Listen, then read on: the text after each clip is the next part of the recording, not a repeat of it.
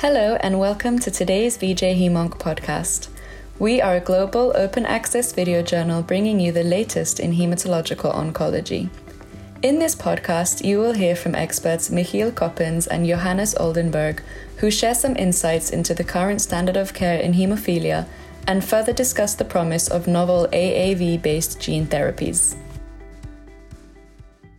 Standard of care in hemophilia for decades have been factor replacement. So replacing the defective factor 8 or factor 9 protein with factor concentrate, first plasma derived, then recombinant, and nowadays in the well advanced molecules of extended half-life molecules. Yet, uh, even with those newer molecules, there have always been limitations. Patients need to self-administer intravenously uh, factor concentrates in factor 8 that is 2 to 3 three times a week. In factor nine, that used to be once or twice a week, so that's quite a high burden of, of, of therapy. But even uh, with that high burden, patients are getting to almost zero bleeding phenotype, but they still experience bleeds. And I think the other thing is that over a full lifespan, also not too frequent bleeds will lead to cumulative joint damage and in spite of uh, starting prophylaxis at a very early age, I think most of my patients, uh, older patients, are still have a significant form of arthropathy. So there is there is room for improvement there. 2022 was the first registration for the hemophilia A gene therapy, and early 2023 was the first registration for hemophilia B uh, gene therapy. In hemophilia, they both are AAV gene therapy, so adeno-associated virus, where the, the gene therapy is using the properties of a virus to enter a cell without actually destroying it, and then instead of delivering the virus's DNA, they actually deliver the DNA of the defective gene. Well, we have seen now that uh, there are two uh, phase three trials completed in the hemophilia A trial and in the hemophilia B trial. Most patients had successful expression, uh, leading to them uh, to, to, to stop, discontinue prophylaxis, and most of them have remained off prophylaxis. Uh, we are seeing some differences. In hemophilia A, there is a distinct peak in the factor expression somewhere between 6 and 12 months after the dosing of gene therapy, and thereafter there is a certain gradual decline, and I think most fear that at some point the gene therapy will be lost.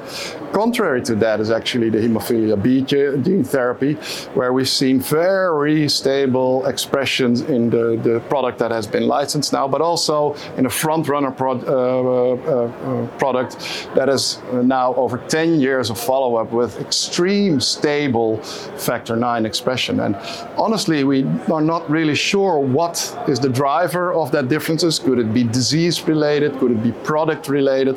But there are distinct differences. I think the commonality is that most people are able to discontinue prophylaxis, that they get a severe or uh, quite an improvement in their bleeding phenotype, but there are distinct differences between the two. The AAV based uh, gene therapy now um, has uh, already approved two studies uh, for clinical use that um, is uh, Roctavian uh, that was um, approved in August last year.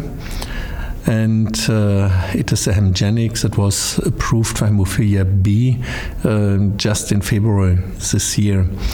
Um, both uh, studies are extensively published, um, uh, and the outcomes are very promising with respect to.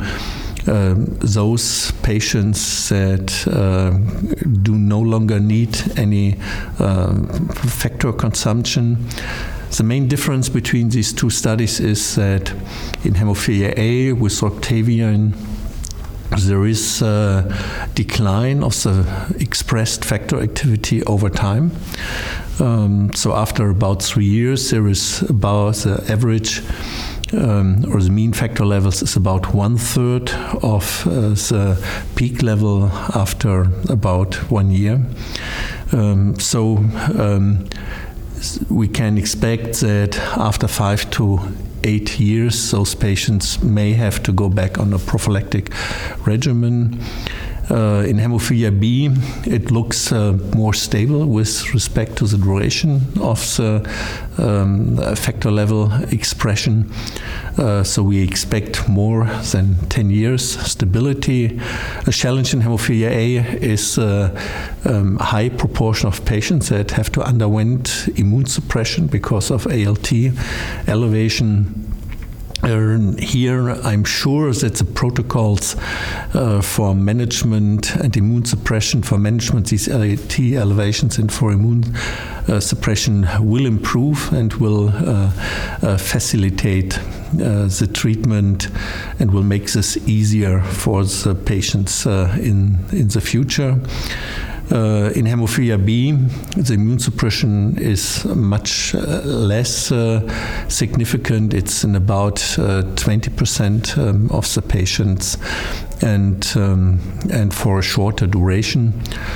so now its uh, therapy is licensed and uh, will now become part of the, our treatment portfolio that we have in the respective uh, countries. Uh, it will start slowly, I think, because we need some experience and also the regulatory environment have to be uh, prepared for these new treatments, uh, but they will become a very promising option for the future. Thank you so much for listening to today's podcast. We hope you enjoyed.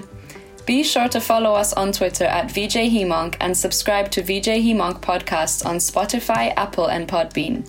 Until next time.